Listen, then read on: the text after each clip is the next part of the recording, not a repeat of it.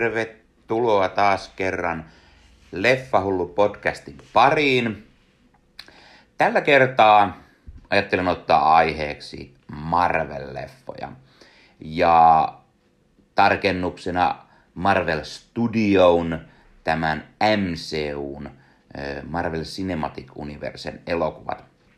Ja koska niitä nyt on jo yli 20, niin tietenkin aloitetaan, aloitetaan pienellä osalla niistä ja aloitetaan Phase One, eli tämä ykkösvaiheen elokuvat, eli mennään aivan alkuun. Syy, miksi ajattelin tehdä tämän, tämän podcast-jakson on se, että alkaa olemaan kulunut jo hävyttömästi liian pitkä aika siitä, kun olen viimeksi nähnyt ensimmäiset leffat, Iron Manit, Hulkit, ensimmäisen Kapteeni Amerikan ja Thorin ja Avengersin ja ö, kakkos Iron Manin. No sen, sen on nähnyt niistä ehkä lähimpänä, mutta, mutta näitä muita, muita en ole hetkeen nähnyt ja siinä oli hyvä syy katsoa nämä. Sen lisäksi Disney Plus on saapunut meille Suomeen ja sopivasti kaikki nämä elokuvat sieltä löytyvät pois lukien, pois lukien se Hulk, Incredible Hulk, sitä ei sieltä löydy, koska se on Universalin leffa. Ja on siitä syystä tämmöinen hieman mustalammas tässä kategoriassa, eli, eli sitä ei sieltä löydy, koska oikeudet ovat Universalilla eikä Disneyllä. Vaikka Disney osti Marvel Studio, niin, niin siellä oli poikkeuksena juuri tämä Hulk.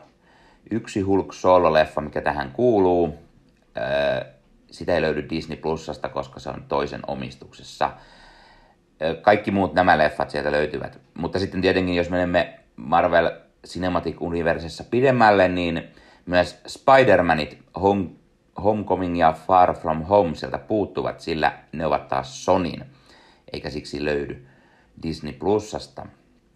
Mutta sitten päätin alkaa katsomaan niitä, mitä sieltä löytyy, koska suurin osa sieltä löytyy.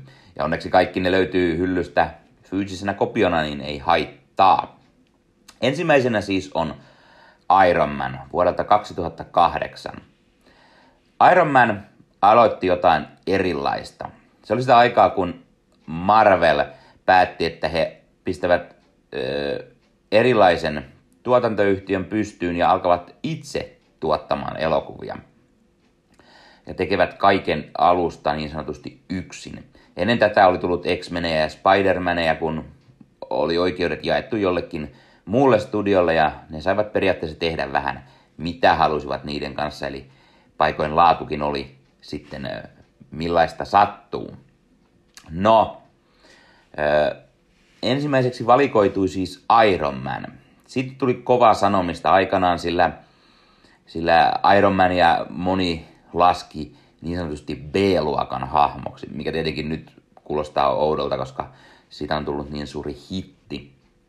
Ää, mutta siihen aikoihin Iron Man ehkä oli hieman tämmöinen B-hahmo. Mm, ehkä outoa sinänsä, koska hän kuului myös sarjakuvissa aina kostajiin. Hän on Avengers-tiimin perustajajäsen ja ollut siitä asti, kun sarjakuva 60-luvun alkupuoliskolla julkaistiin, niin Iron Man kuului heti alusta asti tiimiin, joten B-hahmo, tiedä siitä sitten, mutta tällaisena häntä pidettiin, koska hän tietenkään ollut elokuva yleisölle hirveän tuttu nimi. Ja pääosankin otettiin Robert Downey Jr., joka ei ollut mikään hirveän iso nimi. Siinä vaiheessa hänellä oli ollut takanaan kaikenlaisia ongelmia, alkoholi, huumeongelmia, oli ollut vankilassa ja niin poispäin. Nämä kaikki oli kuitenkin taakse jäänyttä ja Marvel päätti uskaltautua ottamaan riskin ja ottaa Robert Downin pääosan. Ja voi pojat, mikä valinta. Siis Robert Downey Jr.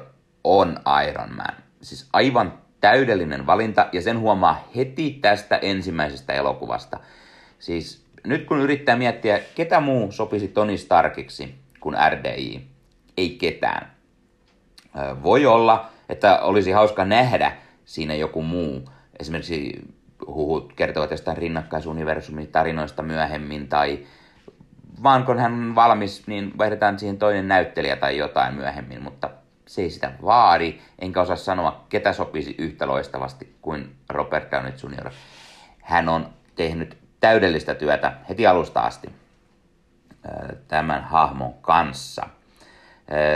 Niille, joille Iron Man ei siis ole tuttu hahmo, jos ei näitä leffoja vielä ole katsonut, niin Tony Stark on tämmöinen playboy-miljonääri, joka on tämmöinen, tämmöinen todella nero mekaanikko. Hän on perinnyt isältään tällaisen aseteollisuusfirman ja elokuvan alussa Tony Stark kaapataan. Ja hän joutuu panttivangiksi ja nämä terroristit haluavat hänen sitten kehittävän heille näitä aseita. No, Stark päättää heti alussa, että hänen pitää sieltä paeta, koska ei hän sieltä tule pois pääsemään, vaikka hän mitä aseita heille antaisi. Ja yhdessä tämän toisen panttivangin kanssa, tämmöinen Jinsen, eh, hän, hän kehittää tällaisen puvun, Iron Man puvun, eli pukee itselleen tällaisen sotakoneen tai tällaisen päällensä, tällaisen harniskan ja siellä sitten on erilaisia aseita ja tämän avulla hän pakenee. Ja sitten, sitten hän päättää, että nyt on aika lopettaa kaikkien aseiden valmistaminen. Ei enää aseita, sillä äh, hänen aseensa on joutunut väärin käsin ja hän tajuaa, että asetteollisuus on muutenkin pahasta ja niin poispäin. Hän päättää kuitenkin alkaa kehittämään näitä Iron Man-pukuja itselleen ja hänestä sitten tulee tämä rautamies. Öö, elokuvassa öö, toimii pahiksina juuri nämä terroristit, jotka hänet kaappasi ja sitten, spoiler, spoiler, jos ette ole nähnyt, Tonin yhtiökumppani Opedaja Stein, jota elokuvassa näyttelee todella loistavasti Jeff Bridges, joka on, on tämä Opedaja, tämä jo Tonin isän kaveri yhtiössä ennen kuin Toni siihen tuli johtoon, mutta hän on vähän niin kuin se kakkosmies, mutta joka havittelee juuri sitä ykkösen asemaa ja aikoo saada sitten koko yhtiön itselleen. Ja Tony Starkin tietenkin tapetuksi siinä, jonka takia hän on sitten lahjannut nämä terroristit kidnappaamaan, kenties tappamaan tämän pojan ja niin poispäin. Ja, no, jos hypätään loppua kohden, niin operoija rakentaa itselleen myös tämmöisen Iron Man-puvun, Iron Monger. Toki elokuvassa ei missään kohtaa mainita tätä nimeä Iron Monger, mutta Super Marvel-fanina se vain on tiedossa itsellä. Öö, sen lisäksi elokuvassa nähdään Gwyneth Paltrow, joka on loistava tämä Pepper Potts roolissa, sillä öö, hän on kuin ilmetty Pepper Potts, eli tämä Tony Starkin tämmöinen öö, luotto nainen. Öö, toimii oikeastaan vähän niin kuin, niin kuin kaikissa rooleissa – on vähän niin kuin eräänlainen palvelija. Se, joka pitää Tonista huolta, koska hän ei siihen itse oikein kykeneväinen ole. Ja tietenkin firman toiminnassa mukana ja niin poispäin. Terence Howard näyttelee Rhodia, tätä Tonin ilmavoimien kaveria, koska ilmavoimille Stark on kehittänyt näitä aseita vuosikausia. Rhodista kasvaa jatkoosissa isompi, isompi hahmo ja sen lisäksi näyttelijä vaihtuu. Puhutaan siitä sitten hieman lisää kenties seuraavassa Iron Man-leffassa, jossa tämä näyttelijävaihdos tapahtuu. Sen lisäksi elokuvassa näyttelee tämä Sean Taube on Jinsen, vetää hyvin myös tämmöisen roolin, sopii hienosti siihen. Ja sen lisäksi elokuvassa nähtiin ensimmäistä kertaa Clark Gregg, joka on Agent Pill Coulson. Pill on se, joka näissä elokuvissa on Shieldin agenttina ja nivoo vähän näitä elokuvia yhteen tarinallisesti. Ja se on oikeastaan se syy. Sitä, sitä lähdettiin hakemaan silloin, kun Marvel Studio aloitti näitä elokuvien tekemistä. Tehdään isompi universumi. Nivotaan näitä elokuvia yhteen jollain tavalla. Joku leffa aina yhdistää niitä. Joku pieni cameo ehkä siellä tai vähän isompi myöhemmin tai niin poispäin. Ja tässä sitten on Bill Coulson sekä lopputeksteissä nähtävä legendaarinen cameo Samuel L. Jacksonin Nick Fury, joka on siis tämä Shieldin johtaja. Ja tässä vaiheessa tämä oli ensimmäinen niistä leffoista, johon tehtiin tämä, että lopputekstien jälkeen tulee joku hieno kohta. Ja mikä se legendaarisempi olisi kuin Samuel Jackson sanomassa pari lainia ja ei mitään muuta. Tämä oli semmoinen iso salainen asia, sitä yritettiin pitää salassa, mutta se vuosi sitten jostain ja kaikki fanit osasivat sitä jo odottaa, että jes, lopputekstin jälkeen nähdään Samuel Jackson Nick Furynä. Sillä Marvelin Ultimate-sarjoissa tämä, tämä Nick Fury oli tehty näyttämään ihan Samuel Jacksonilta. Se oli piirretty hänen näköisekseen, jonka takia Sam oli tietoinen sarjakuva ihmisenä tästä asiasta ja halusi siihen rooliin – sekä Marvel Studios päätti häntä siihen yrittää ja hän tietenkin siihen sitten suostui, vaikka ensin vain tosi pienen cameon. Öö, elokuvassa on, on myös tämä Paulo Petani Jarviksena, eli Tony Starkin tekoälyn äänenä. Petanin hahmo myös kehittyy myöhemmin ja tuleepa Jarviksesta sitten Vision ja Petania nähdään sitten ihan fyysisenäkin myöhemmin. Ja Jon Favreau, elokuvan ohjaaja, näyttelee Hogania. Hän on tämmöinen, Happy Hogan on tämmöinen äh, Tony Starkin, äh, no, hän on tämmöinen auton kuljettaja, ehkä muutakin virkaa, mutta niihin elokuvissa me puhutaan niistä vasta seuraavissa osissa. Öö, mitä muuta elokuvasta voisi sanoa? Öö, jos jotain ei jo tiedä. Iron Man oli siis se, joka aloitti tämän Marvel Cinematic Universen, se, se playboy-miljonääri, joka pukeutuu tähän rautaiseen haarniskaan niin sanotusti. Elokuva on tehty todella hyvin. Siinä on paljon viittauksia sarjakuviin, Iron Manin hahmon. Tämä on todella loistava syntytarina. Aina sanotaan, että syntytarina elokuvissa on se tärkein asia. No, Iron Manin syntytarina on täydellinen. Tämä on elokuvana aivan loistava tämmöinen seikkailu, action, elokuva, missä on sitten ehkä vähän skifi-elementtejä, koska tuommoinen pukuhan nyt olisi vähän mahdotonta tehdä ja niin poispäin. Todella hienosti tehty, hienosti näytelty, kaikki näyttelevät loistavasti ja Jon Favreau on tehnyt todella hyvää jälkeä tämän ensimmäisen MCU-leffan kanssa. Ja, ja Favreita tietenkin nähdään myös Hoganin roolissa myöhemmin ja tuottajana ja ohjaajanakin sitten seuraavassa Iron Manissa.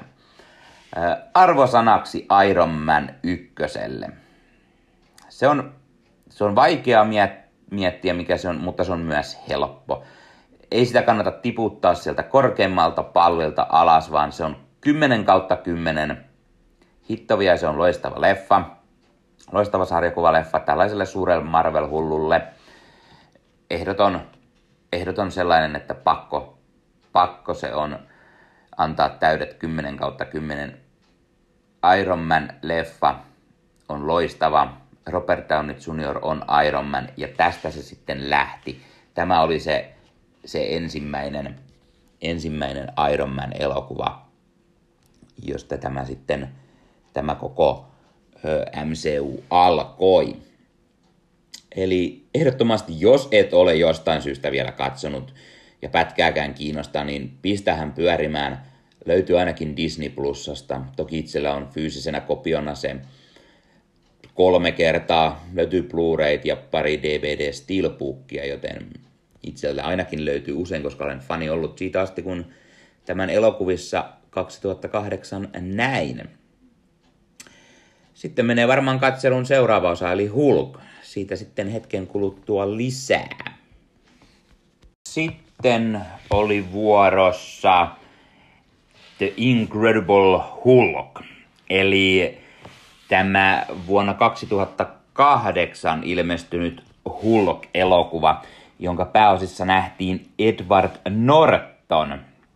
Eli kyllä tässä ei ollut otettu mitään huomioon siitä Angliin hulkista, mutta kun sen verran, että ilmeisesti oletettiin, että suuri yleisö suurin piirtein tietää tässä vaiheessa, mikä on Hulk. Sillä alkutarina on aika paljon skipattu, ei ole niin hirveästi otettu huomioon sitä, sitä alkutarinaa, miten Pannerista tulee Hulk.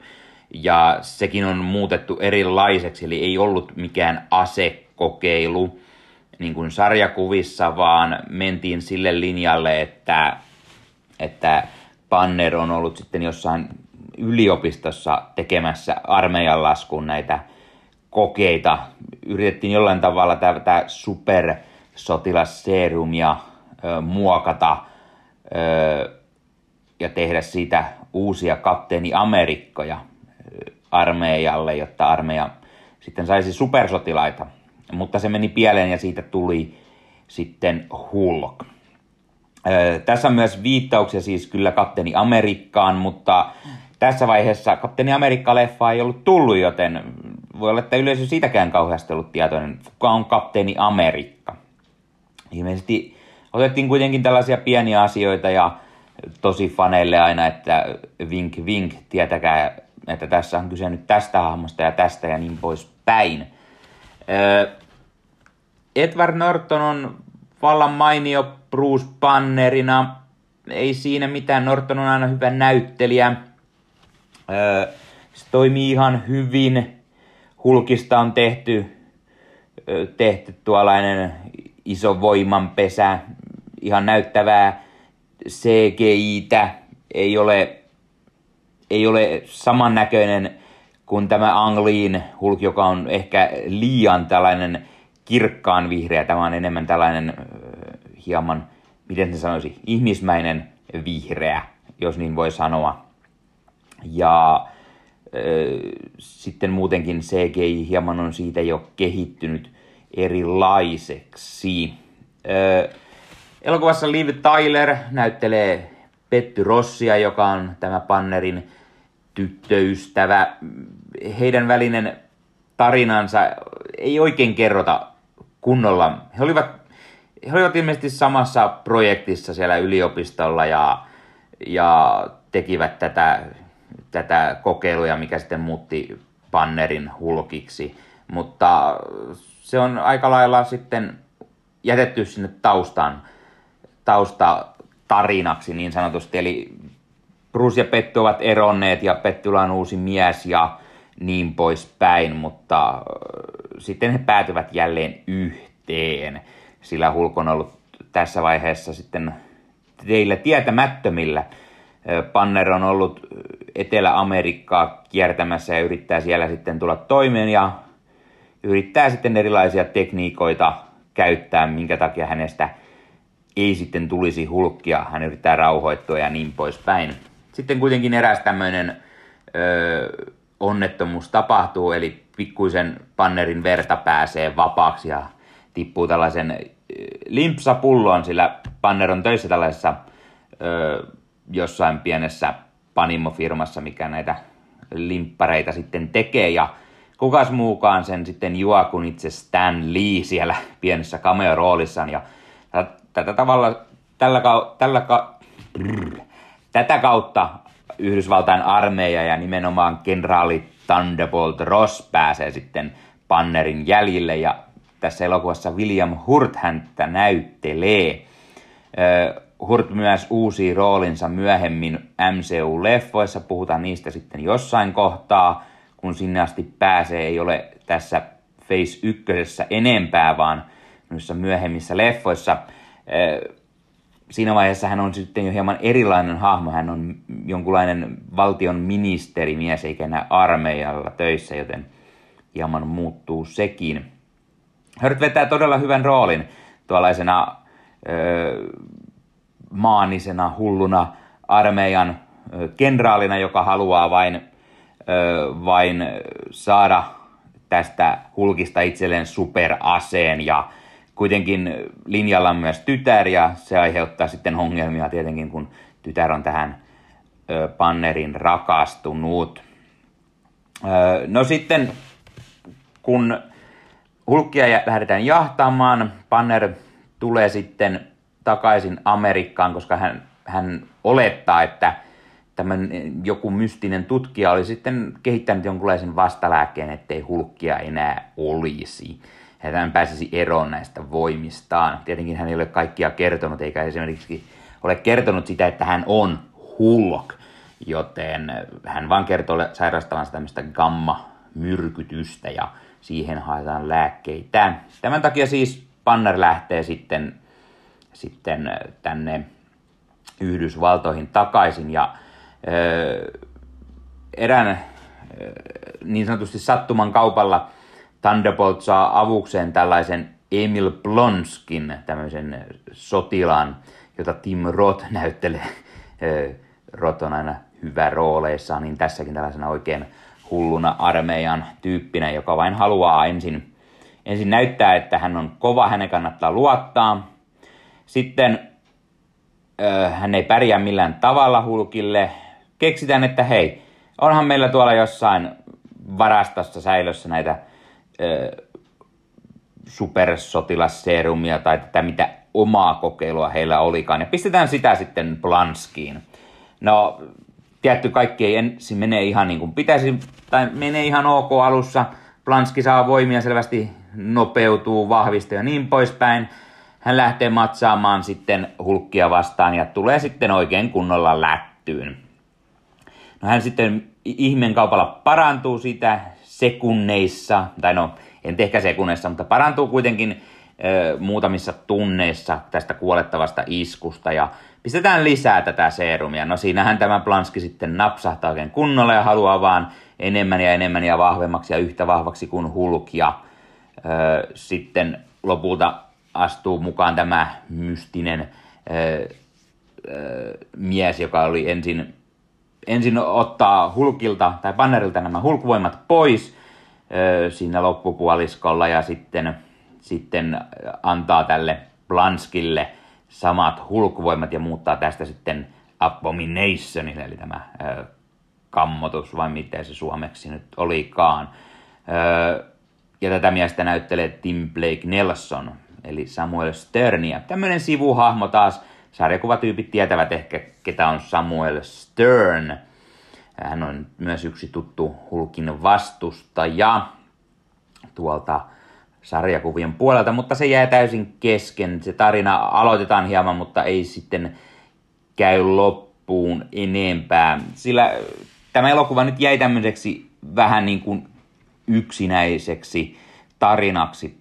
Tämä piti, piti niin kuin tehdä jatkoakin jollain tavalla, mutta Marvel ei sitten halunnut tehdä Universalin kanssa jatkoa ja sitten projektista syystä tai toisesta, toisesta niin lähti tämä Nortonkin pois ja sen jälkeen Hulk kuopattiin hetkellisesti ja tuodaan sitten takaisin Avengers-leffaan täysin eri näyttelijällä ja taas täysin periaatteessa eri hulkkina. Tai siis sitä on unohdettu tämä leffa täydellisesti se ei ole enää mitään, mitään öö, virkaa niin sanotusti. Eli tämä leffa sitten oli vähän niin kuin tässä. No, öö, mainitaan vielä semmonen, että Louis Ferrigno, tuo vanha Hulk-sarjan Hulk, on mukana. Se on tuommoisessa pienessä cameo-roolissa sekä sitten Hulkin äänenä, eli kun Hulk sitten lopussa vähän puhuu ne muutamat sanat, niin se on Louis Ferrigno kaikille sitä varmasti, sitä sarjaa varmasti katsoneille tuttu nimi, tuo voima, voimamies. Öö, ja onhan Tai Purell öö, myös sivuroolissa tämän, tämän, tämän Pettyn uutena miesystävänä. Tai Burellin moni varmasti tuntee tästä Modern Family-sarjasta, missä hän oli pääosassa kaikki nämä kaudet. Incredible Hulk on elokuvana, ensinnäkin se saa ihmetyttämään, minkä takia Marvel teki tämän Hulkin kakkosena. Minkä takia tuli Iron Man ja tuli Hulk? Eikö olisi jonkun muun hahmon kannattanut ottaa tähän väliin? Ilmeisesti ei. Oltiin saatu tehtyä jonkunlainen sopimus, että kaksi leffaa tulee, tulee ja tässä kun oli muut studiot myös Marvelin kanssa yhteistyössä. Paramount teki Iron Manin ja Universal sitten tämän uh, Incredible Hulkin, niin ilmeisesti nämä saatiin nämä ideat sitten niin sanotusti yhteistyössä myytyä hieman eteenpäin, että tehdään näistä kahdesta. Ja sitten taas lähdettiin sinne Kapteeni Amerikka Thor ja niin poispäin. Ja sieltä sitten lähdetään, niin sanotusti unohdetaan ne muut yhtiöt. Marvel tekee vähän yksinään siinä sitten enemmän ja sitten Disney heidät sieltä jo ostikin. Öö, tämä, tämä Hulk on, se on keskinkertainen elokuva. Se ei ole parasta MCU-leffoista, öö, vaan sanoisin, että se on sitä häntäpäätä, melko, melko huono. Mutta siitä kun lähdetään puhumaan, niin Marvel, Marvel-leffoista siis itse sanoin, että huonoinkin näistä MCU-elokuvista on se 7 kautta 10. Eli kaikki on mielestäni si- se tai siitä ylemmäs siis. Eli ei löydy kutosen leffoja tai näin. Ei ne niin huonoja ole. Ja tällaiselle suurelle Marvel-fanille kyllä niissä aina jotain löytyy, minkä takia näistä elokuvista pidän, niin myös tästäkin. Ja arvosanaksi annankin tälle sen 7 kautta 10, eli MCU-listalla se on täällä öö, pohja, pohjalukemissa niin sanotusti.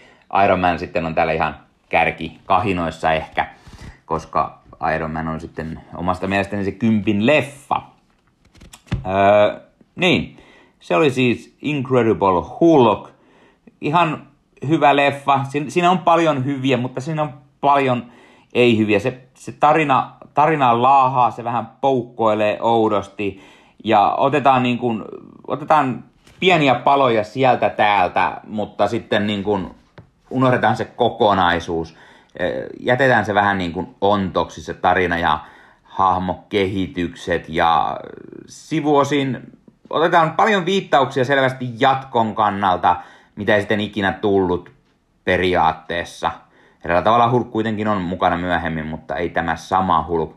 Onpa lopputeksteissä tai juuri ennen lopputekstejä Tony Starkin vierailu puhumaan Thunderbolt Rossille, että he aikovat tämmöisen tiimin sitten perustaa, että vink vink katsojille Avengers-tiimistä puhuttiin jo tässä kohtaa – niin kuin tietenkin puhuttiin jo Iron Manissakin, mutta siitä aina pikkuisen vihjailtiin koko ajan ennen sen leffan tuloa.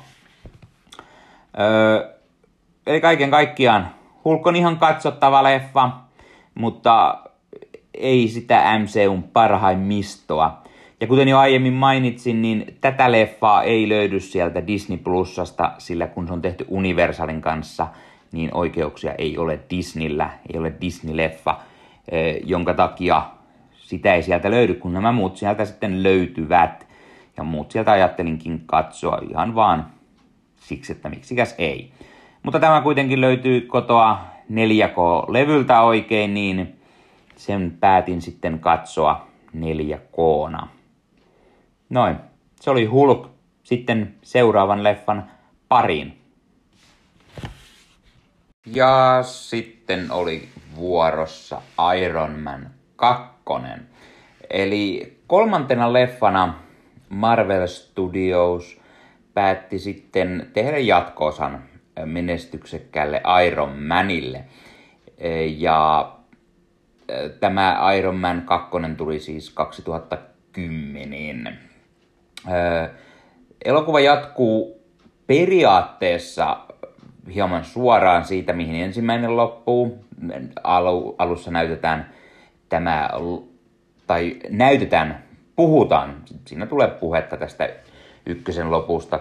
Toni lehdistötilaisuudessa kertoo I am Iron Man ja siitä sitten elokuva lähtee. Samalla näytetään tätä kakkososan pahiksen näkökulmasta, eli aivan Vanko, joka tässä elokuvassa on se niin sanottu pahis, eli Mickey Rourken näyttelemä hahmo.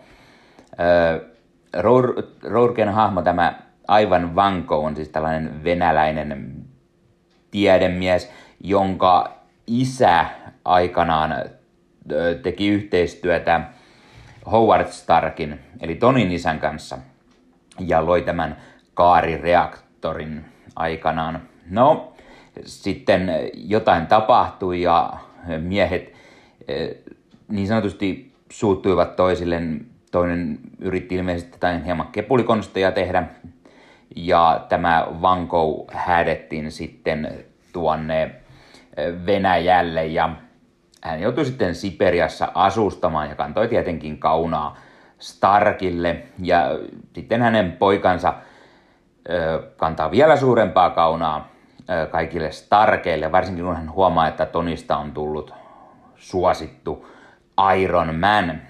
Tähän alkaa niin kuin valmistamaan eräänlaista omaa reaktoria. Hän valjastaa reaktorin voiman tällaisen tällaiseen ruoskaan, sähköruoskaan, mistä hahmon sarjakuvissa tuttu Whiplash-nimi tuleekin. Nämä leffat eivät tietenkään mainitse sitä nimeä ollenkaan. Leffat usein jättävät tiettyjen hahmojen ne supersankari, superpahis nimet kokonaan mainitsematta, niin kuin Whiplashin tapauksessakin. No, tämä Vanko päättää sitten lähteä kostamaan tonille. Ja sitten, sitten matkalla sattuu ja tapahtuu yhtä sun toista. Ensin Vanko hyökkää Tonin kimppuun tällaisessa periaatteessa Formula Grand Prixssä Monakossa, tai se nyt ei ollut sillä nimellä, mutta joku Monakossa tapahtuva autokisa, ja siellä sitten Toni puolustautuu tietenkin Vanko joutuu vankilaan, mutta tämä toinen elokuvan pahiksista, Justin Hammer, joka on siis tämmöinen aseteknikko myöskin, on se, joka on tämän ö, Yhdysvaltain uusi aseekspertti. Toimii siis armeijalle, kehittää heille aseita ja niin poispäin. Ja tämä Justin tajuaa, että aivan vänkko olisi hyvä lisää auttamaan häntä rakentamaan näitä, näitä Ironman pukuja, koska sitä hän haluaa ja sitä Yhdysvaltain armeija haluaa. Ja nämä pahikset lyöttäytyvät siis yhteen. Ja sitten tietenkin sattuu hyvisten rintamallakin olemaan niin sanottu yhteen lyöttäytyminen, kun äh, Tony Starkin hyvä ystävä James Rhodes Rhodey, jota tässä elokuvassa näyttelee Don Cheadle, eli päänäyttelijä vaihtui tämän hahmon kohdalla. Ja Roach sitten pukeutuu myös Iron Man pukuun, josta hänestä tulee sitten tämä War Machine, eli sotakone. Tätäkään nimiä ei oikeastaan mainita muuten kuin se, että Stark sitten hieman vain vitsailee tästä nimestä jossain kohtaa ja se on aika lailla sillä selvä. elokuvassa tulee myös mukaan tämmöinen lakinainen Natalie Rushman, joka sitten tietenkin paljastuu Natassa Romanoffiksi, eli tämä Shieldin superagentti Black Widow on ensimmäistä kertaa tässä mukana ja häntä tietenkin näyttelee Scarlett Johansson, joka monelle tietenkin on tullut tuttu sitten näistä ö, kaikista Marvel-leffoissa, joissa hän esiintyi. Ö, Gwyneth Paltrow on jälleen mukana Pepper Pottsina. Ö, ja sitten on Jon Favreau jälleen Happy Hoganina. Favreau tietenkin jälleen ohjasi tämän kakkososan. Ö, sen lisäksi elokuvassa nähdään Clark Gregg Agent Bill Coulsonina. Tämä on hänen ensiesiintymisensä Marvel universumissa. Hän nähdään muutamissa rooleissa elokuvissa ennen kuin sitten pääosassa tässä Agents of S.H.I.E.L.D.-sarjassa myöhemmin. Mukana menossa on myös Samuel Jackson Nick Furyna, ja se Iron Man 1 hän oli semmoisessa 30 sekunnissa ohi menneevässä roolissa, niin tässä hänellä sitten on jo hieman enemmän sitä ruutuaikaa ja Furya nähdäänkin jo selvästi enemmän. Näiden lisäksi on Howard Starkina, näytän tämmöisiä vanhoja videopätkiä. Häntä näyttelee John Slattery, joka monet varmasti tuntevat Mad Men-sarjasta. Nämä Howard Starkin roolit ovat, tai nämä tämmöiset pätkät, vanhat videot ovat hauskoja. Hän se tulee mieleen paikoitellen joku Walt Disney tai tämmöinen vastaava suurmies tuollaisissa hyvin vanhoissa videonauhoissa, joita Toni sitten katsoo ja löytää lisää tietoa isästään. Ja tämän lisäksi elokuvassa on jälleen Paul Petan, joka on tämä Jarvis-tekoälyn äänenä. Kate Mara tekee pienen cameo-roolin pyörittämällä tällaisessa, tällaisessa serifin vi, virassa. On aika lailla o, noin ohi menevä rooli. Ja mitäköhän muuta näyttelijöitä mukana oli. Stanley taas pienen pienessä cameossa. Tällä kertaa niin nopea, että ei, ei ehdi oikeastaan sanomaan mitään. Hän, hän esittää tällä kertaa äh, Larry Kingia, eli tätä kuuluisaa äh, talk show radioääntä. Iron Man 2 on hy- hyvä jatko-osa sinänsä, että se, se jatkaa, se tuo paljon lisää hahmoja näihin Marvel-leffoihin ja, ja tekee juuri sen, mitä ykkönen ei esimerkiksi tehnyt, eli äh, Rhodes äh, tulee sotakoneeksi ja esitellään Black Widowta ja niin poispäin, mutta elokuvassa on ehkä liikaa kaikkia sivuhahmoja ja näin poispäin. Ja se, se paikoitellen unohtaa kokonaan keskittyä sitten enemmän Iron Manin ja Starkin.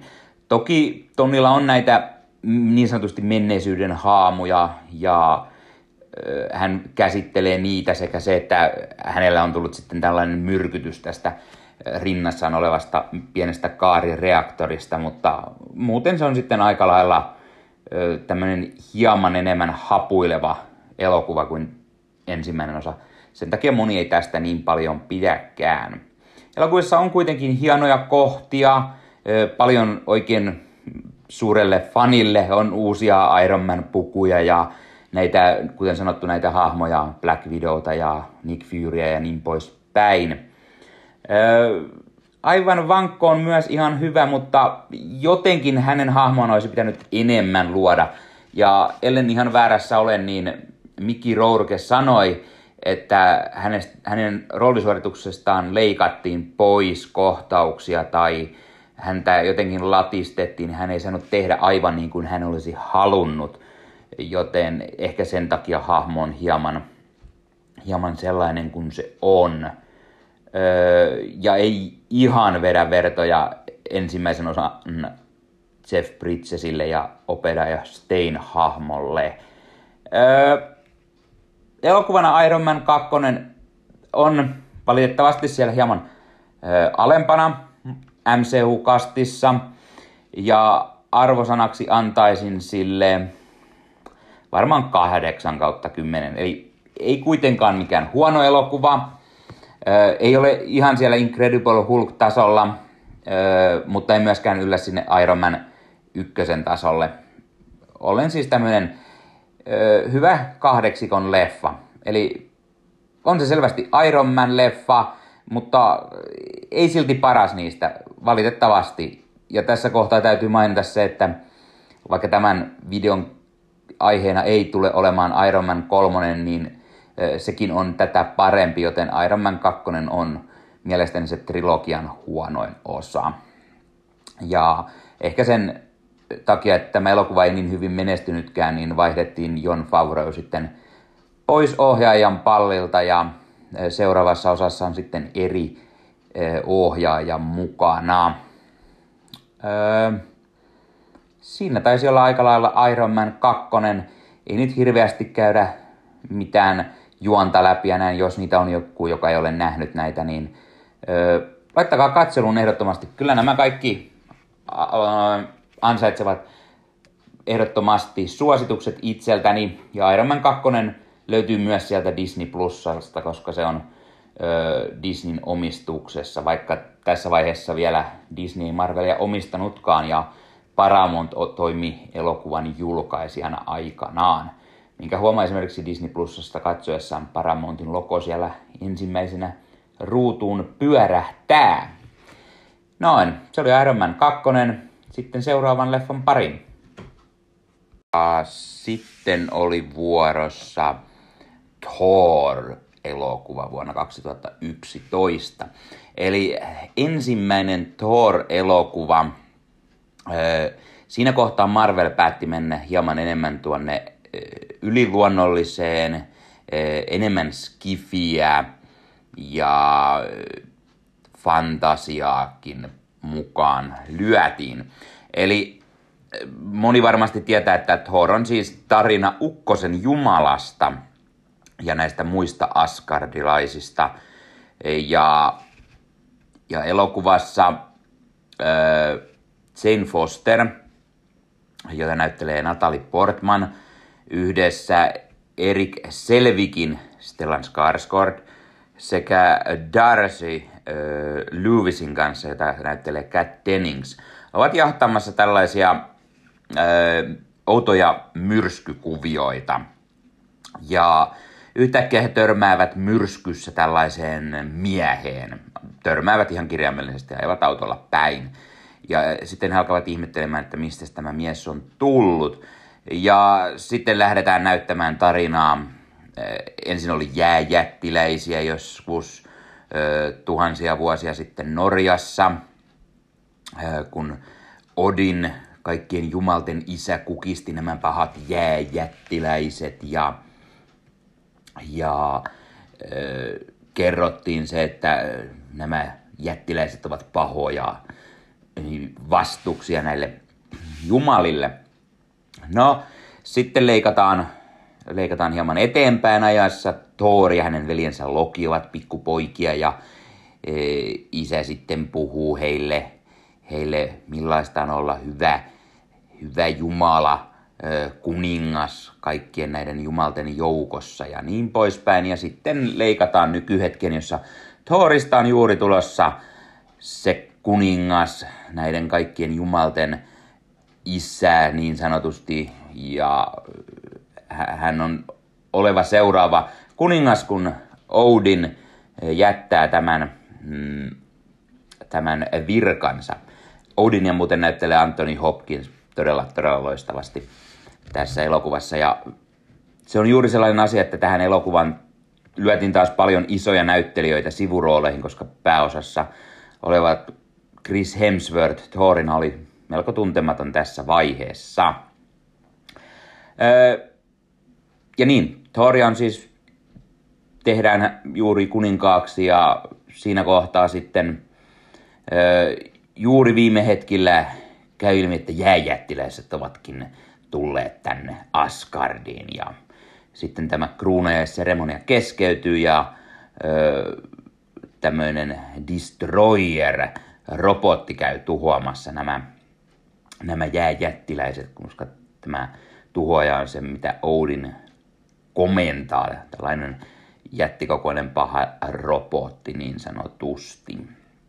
No sitten öö, öö, Thor päättää lähteä ystävineen Warrior Stream kanssa, eli johon kuuluu siis äh, Volstagg, Hogun, Fandal ja Lady Sif.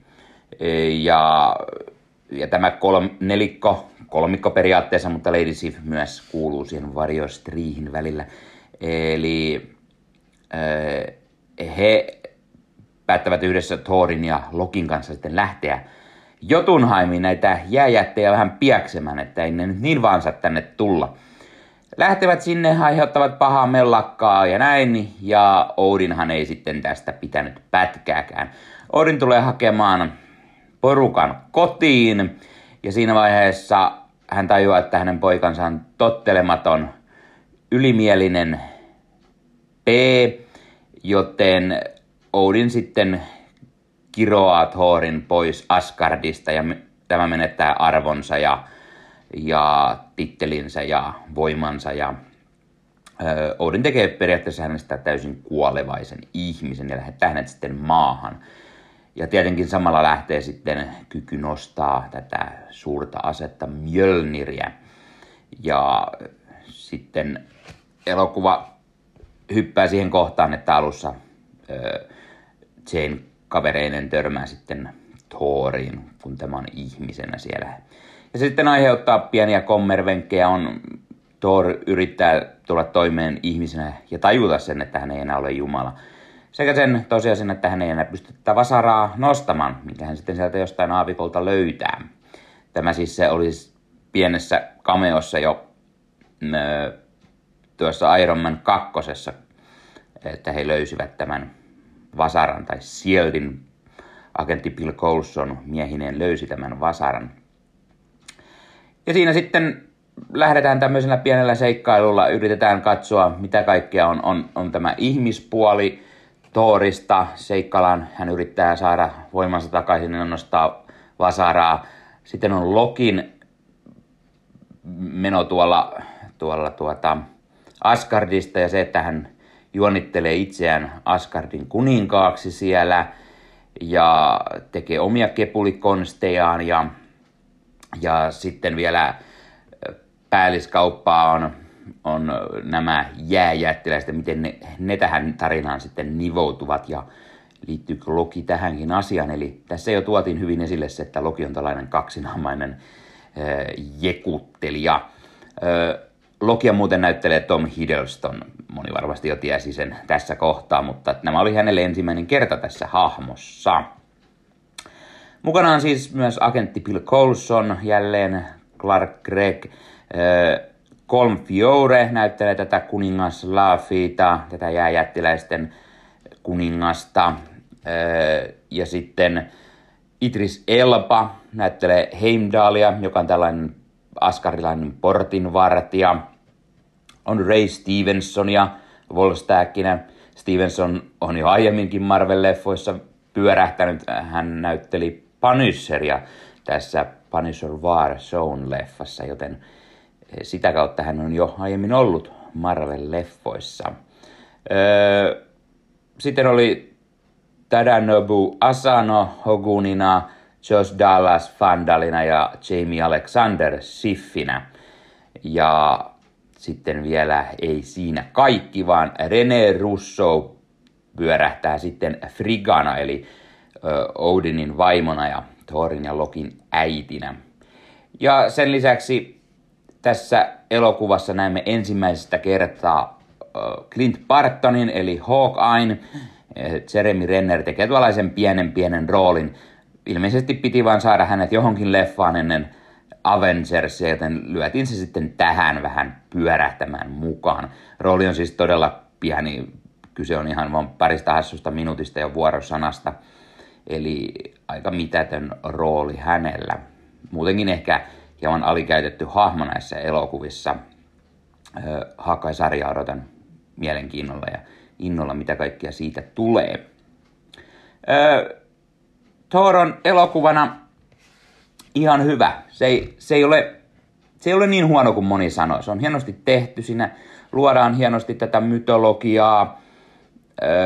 kerrotaan hyvin tämä Ukkosen Jumala ja muiden askardilaisten syntytarina näytetään millaista on Asgardissa, näytetään heti, että Loki on sellainen, että hänellä ei ole selvästikään puhtaita jauhoja pussissa, näytetään jääjättiläisiä, mikä on tietenkin aina tärkeä Thor-tarinoissa, öö, näytetään, näytetään tämän Destroyer, tuhoja, se on hyvä, hyvä tuollainen lisäpahis niin sanotusti tässä. Toki täytyy sanoa, että lopussa se jännite, kun Destroyer lähtee Thoria vastaan. Se on aika mitätön, kun sitten kun Thor on kaikessa loistossa, niin hän pyörittää aika mennen tullen tätä robottia ja ei sille paljon mitään mahda. Odin, kuiten, Odin anteeksi, Loki antaa kuitenkin hyvän vastuksen veljelleen ja on elokuvan ö, niin sanotusti pääpahana oikein mainio. Ö, sen lisäksi tämä jättiläistarina, jääjättiläiset, se on ihan hyvä ja näin, mutta kuitenkin lopussa sekin jää niin taustalle, kun tehdään vaan tämä Lokin petos ja niin poispäin. Hienosti tehty tarina, hyvä ensimmäinen Thor-elokuva. Elokuvan ohjauksesta vastasi yllättäen Kenneth Branagh, joka, joka paremmin ehkä tunnetaan tällaisten vakavien draama-elokuvien ohjaajana tai Shakespeare tuollaisten teatteriesitysten ohjaajana kautta näyttelijänä, mutta sillä kai päätettiin tuoda sitten vähän tämmöinen vakavampi fantasiatarina niin sanotusti, tai hän yritti te- tulla tekemään tämmöistä hieman huumoripitoista tarinaa. Öö, mitä sanoisin, nämä pääosat esittäjät tekevät hyvät roolit.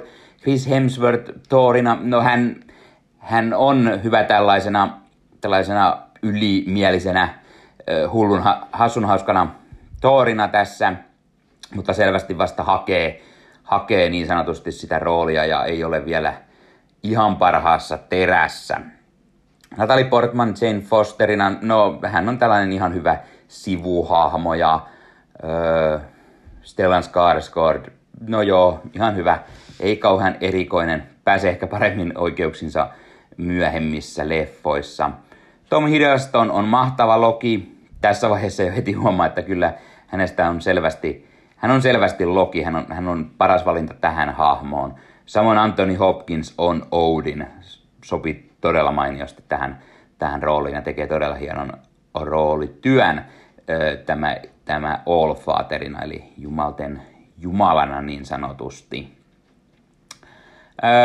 Kaikki muut ovat enemmän tai vähemmän sivuosassa ja heillä on sitten iso tai pieni rooli niin sanotusti. Cat Dennings sieltä ehkä hieman erottuu olemalla tuommoinen koominen sidekick niin sanotusti, eli hänelle tehdään paljon tuollaisia hauskoja, hauskoja vitsejä niin sanotusti. Hän, hän käy heittämässä aina muutaman hauskan vitsin esimerkiksi Mjölniristä, Mjöl tai jotain vastaavaa. Eli niin kuin aina, Marvel-leffoissa huumoria löytyy. Öö, arvosanaksi ensimmäiselle Thor-leffalle. Öö, tässä vaiheessa sanon, ei, se ei ole paras Thor-leffa, mutta on se parempi kuin kakkonen, joten arvosanallisesti kyllä sille voisi antaa sen kahdeksan. Kahdeksan kautta kymmenen, eli, eli ei paras Thor, ei huonoin Thor, ei myöskään paras MCU-leffa, mutta ei myöskään huonoin MCU-leffa. Eli ihan viihdyttävä, viihdyttävä tarina öö, ja erilainen Marvel-tarina, Ukkosen Jumala ja kaikkia. Eli ehdoton suositus kaikille, jos ette ole Thoria nähnyt. Sen voi katsoa pelkästään, mutta ehdottomasti olen aina sitä mieltä, että kannattaa katsoa MCU-leffat aina ö, niin sanotusti, jos et ole nähnyt ainuttakaan, niin kannattaa aina katsoa alusta asti. Katsotte järjestyksestä, etitte jostain sen listan, mitä, missä järjestyksessä ne oli, tai katsotte tässä videossa, koska järjestyksessä nämä katson, niin otatte selvää, mitä olit, ja katsotte järjestyksestä alusta eteenpäin. Tarina on kuitenkin ö, toimi yksinään, mutta siinä on aina niin paljon asioita, mitkä ymmärtää paremmin, kun katsotte kaikki nämä elokuvat järjestyksessä, joten pientä jatkuvuutta on tässä vaiheessa, mutta myöhemmissä vaiheissa sitä jatkuvuutta tulee paljon paljon enemmän, joten sen takia aina suosittelen, että älkää missatko mitään, älkää jättäkö väliin yhtään leffaa, vaan katsokaa kaikki, niin ymmärrätte aina paremmin. Ja on nämä pirun hyviä leffoja, että suosittelen ehdottomasti katsomaan myös Thorin. Ja Thor on hyvä tämmönen fantasia, skifi, satu ja erilainen kuin tässä vaiheessa olleet Hulk ja Iron Man leffat. Mennään enemmän tuonne fantasia skifi asteikolle ja toimii ihan hyvin.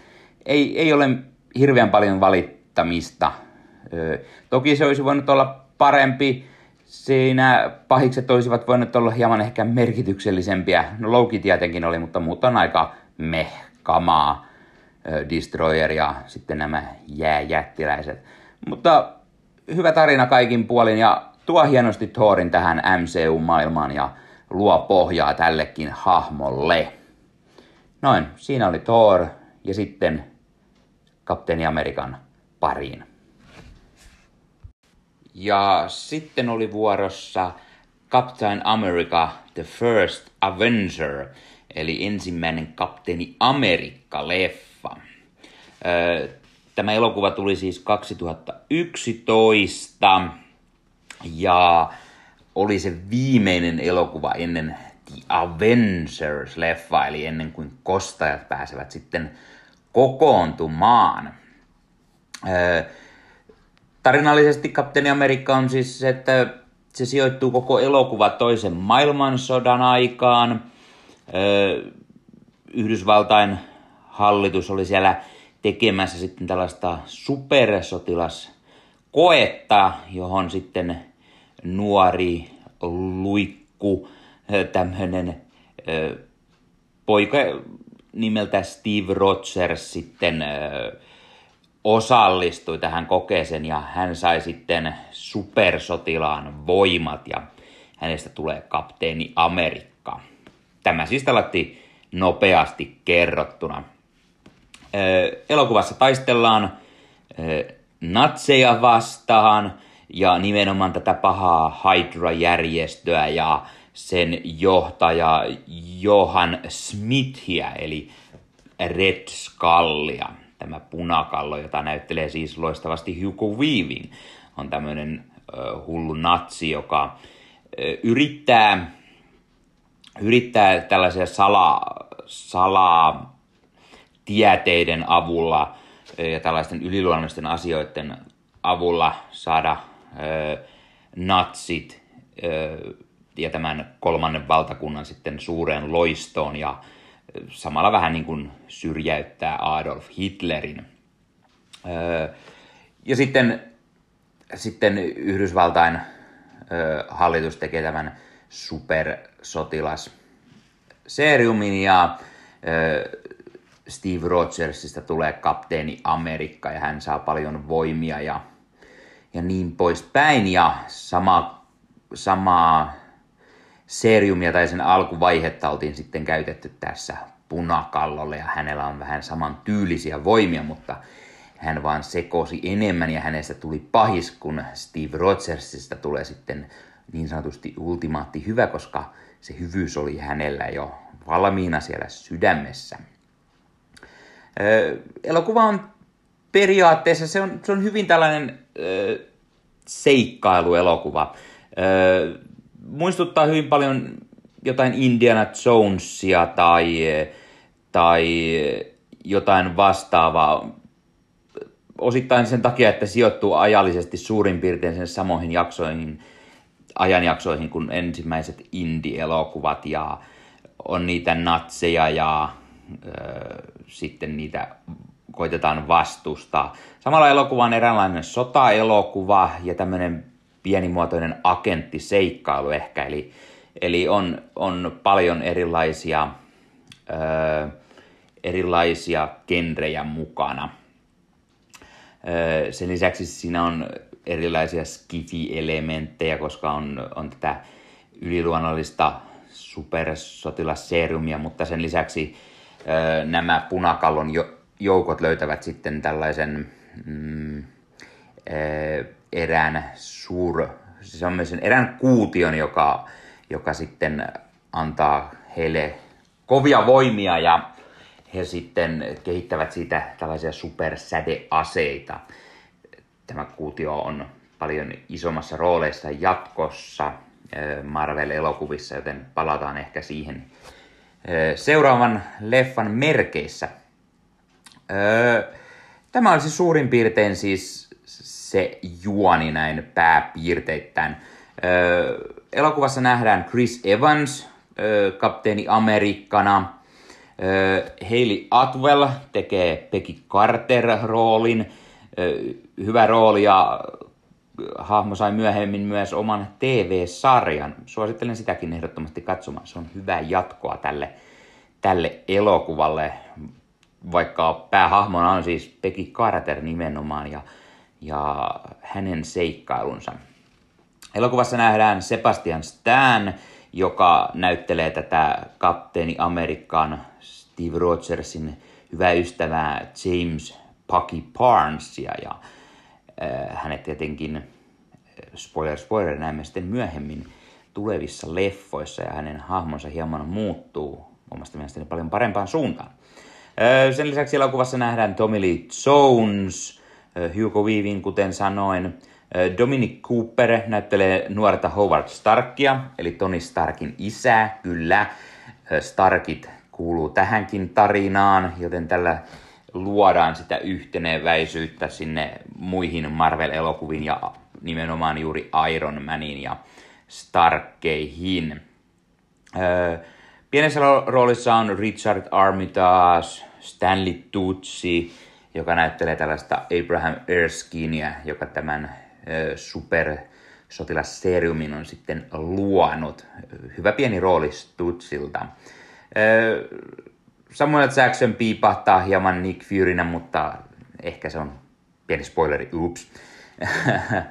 ja Toby Jones näyttelee Arnim Solaa, joka on tällainen punakallon vähän niin kuin nörttikaveri, on se, joka on vastuussa kaikesta näistä erikoislaitteista ja muuta, mitä näillä natseilla siellä sitten oli käytössä.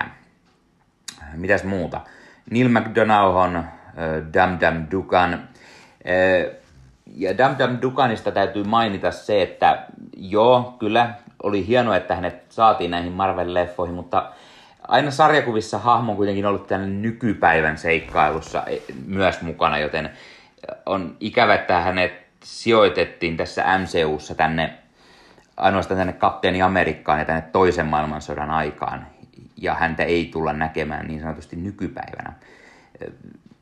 En nyt sen enempää selitä, mutta tavalla tai toisella hän on sarjakuvissa sitten elänyt ehkä hieman pitempään ja on ollut mukana myös nykypäivän menossa. Öö, ehdottomasti Chris Evans tekee hyvän tällaisen roolin kapteeni Amerikkana. Sanotaan, että jatkossa ehkä rooli, roolista tulee parempi, mutta se nyt ei ole ymmärret, se nyt ei ole ihme ja on hyvin ymmärrettävä, että näin tapahtuu, koska hän sitten pääsee ehkä enemmän, enemmän tähän hahmon sisälle ja jatkot menevät mielenkiintoisempaan suuntaan. Ja sanoisin, että vaikka tämä elokuva ei missään tapauksessa ole huono, niin Kapteeni Amerikka-trilogiasta ehkä ensimmäinen osa on kuitenkin se niin sanotusti se heikoin, sillä kaikki muut vain on ehkä parempia nämä jatko-osat, mutta palataan niihin sitten jossain myöhemmissä jaksoissa ehkä, jos niitä käsittelemme. Hugo Weaving on todella loistava tämä punakallo ja onnistuu hienosti. Harmi vaan, että sekin hahmo jäi Marvel-universumissa hieman, hieman ikävästi tämän yhden elokuvan ö, hahmoksi, sillä Red Skullia olisi ollut hieno nähdä myös jatkossa. No, spoiler, spoiler, jossain hänet ehkä hieman nähdään, mutta aika pieni rooli siinä hänellä. Kapteeni Amerikka-elokuvan on ohjannut Joe Johnston, joka, joka tunnetaan ehkä parhaiten näinä käsikirjoittajina. Hän on, hän on ollut, hän on ollut käsikirjoittanut, käsikirjoittanut, mitä minä höpötän, hän on ollut tekemässä erikoistehosteita. Hän on ollut tämmöinen tehostemies aikanaan ja hän, hän on tehnyt muun muassa näihin vanho, vanhoihin Indiana Jones-elokuviin äh, tota, tehosteita ja äh, muuta vastaavaa. Eli ihan sieltä ensimmäisessä kadonneen arteiden metsästäjissä ja näin poispäin. Ja ohjaajana hänet tietenkin tunnetaan elokuvista Jumanji tai Jurassic Park 3. Eli siinä vaiheessa, kun Spielberg jätti Jurassic Parkit, niin, niin tämä Joe Johnston astui sitten kuvaan mukaan ja teki sen. On hänellä tietenkin tämä vuoden 2010 Wolfman-elokuva myös, jossa nähtiin Benicio del Toroa ja Anthony Hopkinsia ja niin poispäin. Kapteeni Amerikka on hyvä tällainen toiminta, seikkailu, elokuva. Hyvin Indiana Jones-tyylinen ja, ehkä osittain siksi, että se sijoittuu juuri toiseen maailmansotaan ja hahmot ovat hieman saman tyylisiä ja samanlainen tämmöinen osittain koko perheen eh, elokuva ehkä, jos näin voin sanoa, mutta sitten eh, vähän niin kuin Indiana Jonesitkin, eli kyllä, ne, kyllä niissä on niitä asioita myös, että ei ihan perheen pienimmille, mutta muuten voisi pitää sellaisena vähän koko perheen seikkailu elokuvana. Tämä oli myös elokuva, jossa e, ensimmäinen Marvel-leffa, johon Christopher Marcus ja Steven McFeely ovat tehneet käsikirjoituksen. He tekevät myöhemmin lisää Kapteeni Amerikka-leffoja Russon veljesten kanssa sekä sitten tietenkin nämä viimeiset Avengers-leffat Infinity Warin ja Endgamein. Ja tässäkin jo käsikirjoitus on todella hyvää. Se on hienosti tehty tarina ja luodaan kapteeni Amerikalle hyvä tällainen alkutarina. Eli mikä tärkeintä, tämä on hahmon alkutarina ja se on hyvin onnistunut. Mielestäni tämä on hyvä, hyvä elokuva ja kertoo oikein hyvin hahmon synnyn ja on ö, melko lailla aika uskollinen sarjakuville ja hänet on hienosti tehty. Ja Kapteeni Amerikan ensi esiintyminen MCU-leffoissa, niin todella hienosti tehty. Arvosana, äh, en ole aina pitänyt tästä elokuvasta. Tai siis olen pitänyt, mutta en ole pitänyt sitä aina niin kärkipään Marvel-leffoina. Äh, arvosanaksi annoin aikanaan varmaan jonkun kahdeksan kautta kymmenen, mutta kyllä nyt täytyy sanoa, että ysin leffa tämä, tämä mielestäni tällä hetkellä on ja ehdottomasti suosittelen sitä, sitä kaikille niille, jotka ensinnäkin eivät ole sitä nähneet, tai niille, jotka ovat nähneet ehkä muita Marvel-leffoja, niitä myöhempiä, niin katsokaa ehdottomasti tämä First Avenger, sillä se on mainio alkutarina Steve Rogersille, mutta sen lisäksi se on myös loistava tällainen action-seikkailu elokuva, ja onhan siinä sitten skifiä ja jännitystä ja muuta elementtejä hieman lisää, mutta todella hyvin tehty, tehty tarina ja, ja suosittelen ehdottomasti kaikille, jos ette ole vielä, vielä nähneet. Ja tässä vaiheessa, ennen kuin mennään tämän jakson viimeisen elokuvaan, niin mainitsen sen, että Marvel Hullut, Facebook-ryhmä. Siellä on kaiken näköisiä Marvel-sarjakuvista, leffoista, sarjoista, peleistä, figuureista ja ties mistä pitäviä Marvel-hulluja niin sanotusti. Eli tulkaa Facebookissa ja liittykää Marvel-hullut-ryhmään. Sinne voi tulla jutustelemaan Marvelin sarjakuvista, peleistä, leffoista, sarjoista, tulevista leffoista, sarjoista, huhuista, uutisista, trailereista – mitä vain ikinä tulee mieleen Marvel-aiheesta. Tulkaa sinne juttelemaan ja toivotan, että lisää Marvel-sisältöä lähiaikoina olisi tulossa. Valitettavasti korona siirsi tämän vuoden kaikki elokuvat ensi vuodelle. Toivotan, että ne edes ensi vuonna tulisi. Ja sarjoistakin, mitä oli Disney Plusalle tulossa, niin hieman myöhästyi kaikki, mutta ilmeisesti WandaVision olisi tänä vuonna tulossa, niin ehkä siitä sitten saamme sekä lisää podcast-jakson, niin myös jutustelua tuolla Marvel Hullut ryhmän puolella.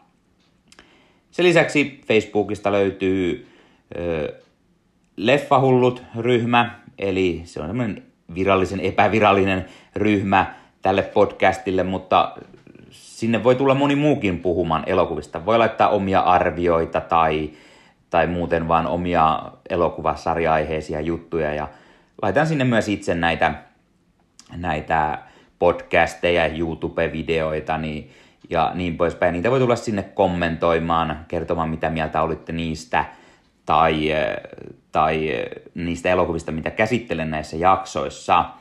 Ja koska tämä jakso tulee myös YouTuben puolelle, niin laittakaa tämä YouTube-kanavakin tilaukseen ja muistutukset päältä siellä, niin tiedätte aina, koska tulee uudet jaksot ja mitä kaikkea siellä höpöttelen. Eli YouTube-kanavalla, niin siellä tulee näitä Leffahullu podcast-jaksoja. Ei, kaikki eivät tule videon kerran, mutta osa niistä tulee niin kuin tämä jakso.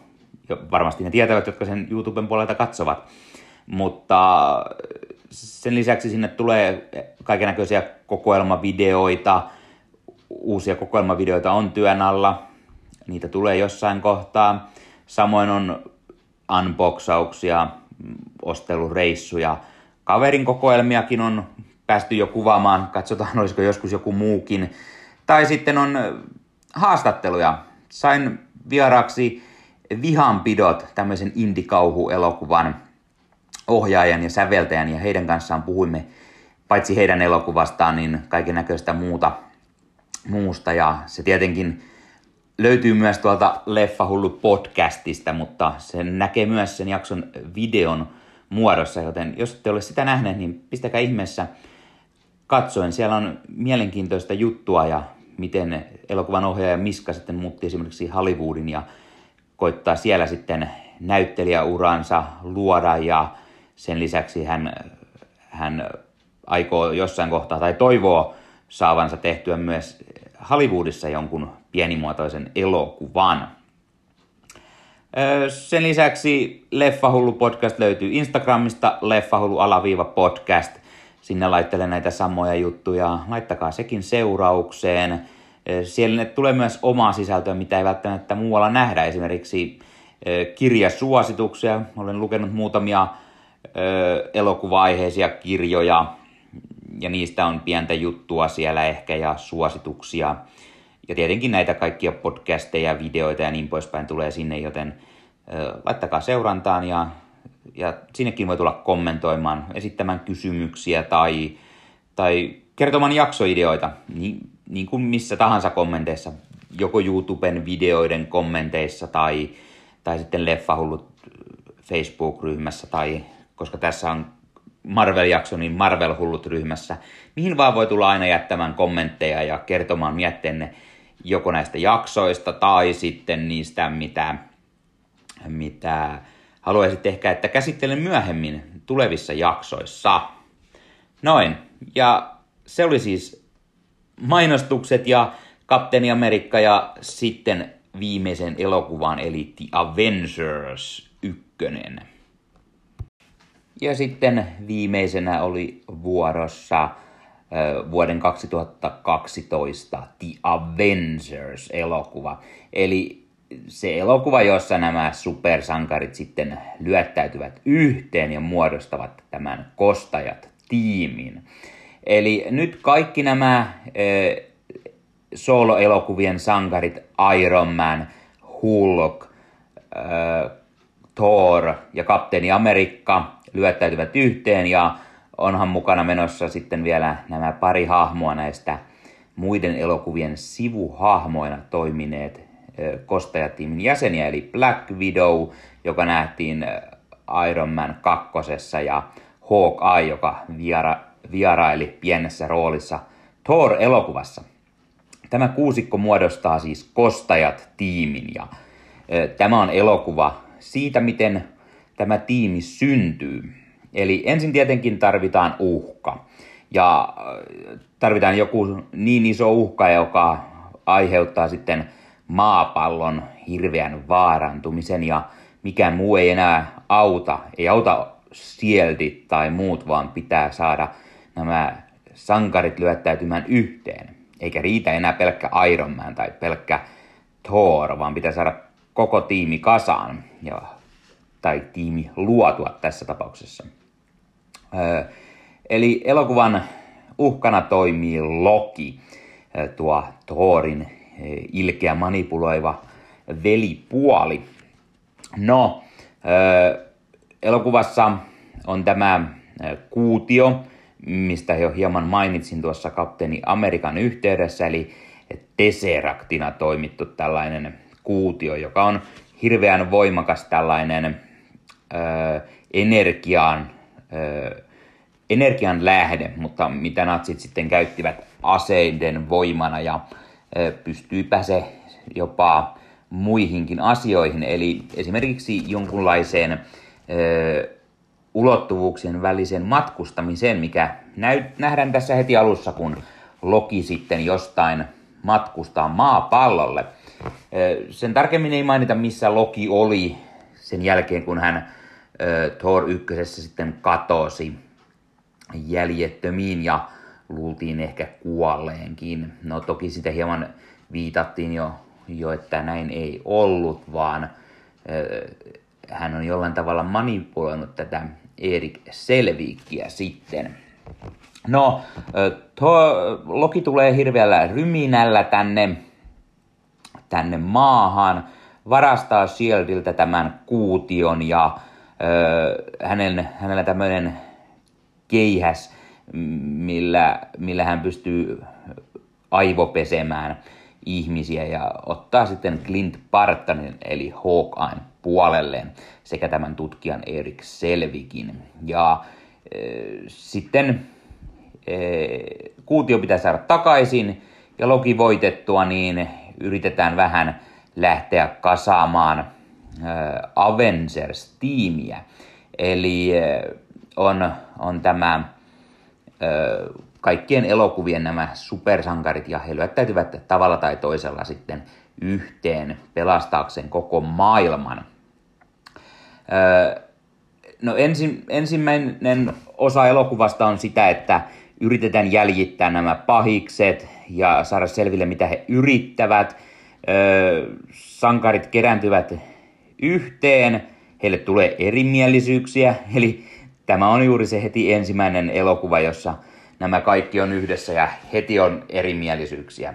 Ei ehkä vielä Civil War-tasoa niin sanotusti, mutta pieniä vivahteita jo siihenkin on selvästi. Eli sankarit eivät tule keskenään toimeen, kaikilla on omat egonsa ja Loki siellä sitten hieman vielä manipuloimassa näitä sankareita sen lisäksi. Ja nähdään sitten tietenkin taisteluita jostain syystä, en spoilaa sen enempää, mutta siellä sankarit joutuvat hieman ottamaan toisistaankin mittaa. Ja onhan Lokilla tietenkin hirveä äh, armeija, jotain avaruuden örrimörrejä. Ja sitten tietenkin paljastui, että kaiken taustalla on Thanos. Uh. Tässä vaiheessa tuotiin jo mukaan pienen pienessä roolissa Thanoskin mukaan näihin MCU-leffoihin. Toki ei vielä jos Josh Brolinia tässä kohtaa, mutta Thanos tuotiin mukaan sinne hieman niin kuin taustapiruksia. Pikkuhiljaa luodaan sitä isompaa uhkaa sitten. Ja miten nämä kaikki elokuvat liittyvät sillä tavalla sitten myöhemmin toisiinsa. Elokuvassa siis nähdään tutut Robert Downey Jr., Chris Evans, Chris Hemsworth, Scarlett Johansson, Jeremy Renner. Sen lisäksi Hulk-näyttelijä vaihtui Edward Nortonista Mark Ruffaloon ja Ruffalon uutena pannerina ihan mukin menevä. Tässä elokuvassa hän ei nyt ole hirveän erikoinen pannerina. Hulkkina sitten toimi vallan mainiosti tässä elokuvassa ja, ja oli ihan hienosti tehty tietokoneellakin tämä Hulk. Sen lisäksi mukana on sitten tietenkin Tom Hiddleston Lokina jälleen vetää todella, todella hyvän roolin. Hiddleston on aivan mahtava Loki edelleen. On Clark Greggia Bill Coulsonina. Maria Hill esitellään ensimmäistä kertaa How I Met Your Mother-sarjan Kobe Smulders näyttelee häntä. Stellan Skarsgård, Samuel Jackson, Gwyneth Paltrow, kaikki tekevät paluun sekä Paul Petani sitten tietenkin Jarviksena, tämä Tony Starkin tekoälykaverina. Eli isoja nimiä koko leffa täynnä ja, ja elokuvan on vielä kaiken lisäksi ohjannut Jos Viidon. Jos Vedon on tämä monelle ehkä tuttu mies Buffy Vampyrin tappaja Angel-sarjojen taustalla sekä tietenkin tästä, tästä, tästä Firefly Skifi-sarjasta, joka valitettavan lyhyt ikäiseksi aikanaan jäi. Ja ö, on tietenkin muitakin ö, töitä hänellä, mutta tämä oli monelle nörtille, kuten itsellenikin se todella suuri, suuri ö, ohjaaja tähän vaiheeseen ja oli hienoa, että jes, tämä varmasti on hyvä ja saa aikaan hyvän leffan. Ja kyllä, niin saikin. Ö, silloin kun tämä aikanaan tuli, olin heti huumassa, että jes, nyt on kyllä perhanan kova Marvel-leffa ja saatiin kaikki Avengersit kokoon. No ehkä arvosana on hieman vuosien varrella pikkuisen tippunut sieltä täyden kympin luokasta hieman alemmas, sillä ei tämä ihan täydellinen leffa ole, tai edes täydellinen sarjakuva leffa. Öö, se on paikoin hieman pitkäveteinen. Toki siinä luodaan onneksi hyvin näitä taustoja ja hahmoja ja niin poispäin, mutta meno on välillä melko, melko hidasta ja sen takia ehkä arvosanakin olen tiputtanut vuosien mittaan hieman alemmas. Mutta sitä huolimatta ö, ensimmäinen Avengers-seikkailu on todella hyvä leffa. Siinä on paljon hyviä elementtejä, on, ö, on toimintaa ja seikkailuja ja mielenkiintoinen tällainen taistelu, lopputaistelu on kovaa ja meno muutenkin todella hyvää. On, on hieman agenttiseikkailun tuntua, tietenkin kiitos Black Widown ja, ja Hawkeyen sekä sitten hieman ehkä Kapteeni Amerikan, mutta sen lisäksi on sitten hieman tuollaista, no en tiedä voiko sanoa kauhuelementtiä, mutta hieman tämmöistä jännitystä tietenkin tuo, tuo hulkin mukana olo. Ja sitten on kaiken maailman toimintaa, skifiä, hieman ehkä sotaa ja niin poispäin, koska onhan meillä näitä muitakin hahmoja, niin kuin Ukkosen jumala Thor tai äh, rautaisen harniskaan pukeutunut Iron Man ja niin poispäin.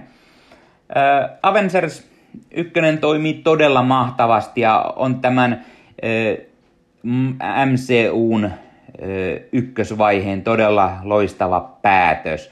Se päättää hyvin ja nivoo nämä aiemmat leffat hienosti yhteen, mutta kuitenkin niin, että jättää myös tilaa seuraaville leffoille. Arvosanaksi tässä kohtaa antaisin varmaan ää, kahdeksan ja puoli kautta kymmenen. Eli kuten sanottu, tiputin sen sieltä kymmenestä hieman alemmas ja ei ehkä ihan ysin tasollekaan pääse. Ja jos lähtee vertaamaan näihin MCUn Phase Onein leffoihin niin kuin Iron Man, Kapteeni Amerikka, Thor, niin vähän, no Thor ei ehkä, Thor on aika samoissa tai Avengers ehkä hieman parempi, mutta kyllä sanoisin, että eka Kapteeni Amerikka ja eka Iron Man on parempia leffoja lopulta kuin tämä yhteisseikkailu. Eikä siis tämä missään nimessä huono leffa ole. Kahdeksan ja puoli on kuitenkin todella, todella hyvä arvosana. Öö, noin siinä tuli käyty nyt läpi melko ehkä pikaisesti, pintapuolisesti nämä Marvel-leffat, mutta sain pahan taas vihdoin katsottua vuosien tauon jälkeen nämä alkupään MCU-leffat. Ja kuten sanoin monestikin, niin Disney Plusasta löytyy ö, kaikki muut paitsi Hulk, sillä se on Universalin ja Disneyllä ei ole siihen oikeuksia, joten Incredible Hulk ei sieltä löydy. Kaikki muut löytyivät. Onneksi Hulk ja tietenkin nämä kaikki muutkin leffahuoneestani löytyy, niin ongelmia ei ollut. Ja siinä siis. Äh, muistakaa käydä liittymässä Marvel-hullut-ryhmään, Leffahullut-ryhmään, pistäkää YouTube-kanava tilaukseen, pistäkää podcastia tilaukseen eri alustoilta, ja missä ikinä kuunteletkaan. Ja tulkaa kommentoimaan, mitä mieltä olette näistä leffoista. Oletteko Marvel-hulluja kuten minä? Odotatteko innoilla tulevia leffoja? Black Widowta, Eternalsia, uutta Thoria? Tai miten Disney Plus-sarjat? Niitä odottelen Disney Plussaan kovin tulevan. WandaVision pitäisi tänä vuonna tulla ja ensi vuonna sitten toivottavasti se Falcon ja Winter Soldier sekä kenties Lokin oma sarja ja muutkin olisi tulossa. Ja julistettiin, julistettiin, julkaistiin, miksi sitä sanotaan, Nick Fury tulee saamaan myös oman Disney Plus-sarjan, joten sitä odotan erittäin innolla. Samoja Jacksonin Nick Fury ehdottomasti ansaitsee oman sarjan. Tai, no ei kai sitä vielä paljastettu, onko se Nick Fury-sarja vai onko hän siinä vain pääroolissa mukana. Voi olla, että sarja on jotain muutakin kuin pelkkää Nick Furya. Mutta sarjoja on Disney Plusalle tulossa vaikka ja kuinka. Leffoja tulee tietenkin lisää vaikka ja kuinka sitten vain kun koronatilanne sen sallii ja, ja elokuvateattereihin voi leffoja tulla uusia tai ne saadaan edes tehty. Marvelilla ei ole tällä hetkellä varmaan mitään muuta kuin se Black Widow valmiina. Kaikki muut on vielä tavalla tai toisella kesken tai ää, täysin alkutekijöissään. Mutta lisää Marvelia odotellaan ja seuraavaksi sitten taas katsotaan jossain kohtaa lisää näitä Marvel-leffoja ja podcastiin on tulossa jakso kyllä Face 2 ja Face 3 siinä vaiheessa sitten, kun joskus ne katselen, ei ehkä ihan heti tähän perään, jotta saadaan taas muitakin leffoja katseluun ja muista aiheista tehty podcastia tai YouTube-videoita. Kertokaa ihmeessä kommenteihin, mitä haluaisitte, että otan käsittelyyn. Onko jotain leffasarjoja, jotain tiettyjä leffoja, tietyn näyttelijän, tietyn ohjaajan leffoja, jota haluatte, että otan käsittelyyn, tai mitä muita videoita kenties haluaisitte, että tulevissa jaksoissa otetaan käsittelyyn. No niin, nyt menee taas höpöttämisen puolelle, joten ei muuta kuin ensi kertaan, ja se on moi!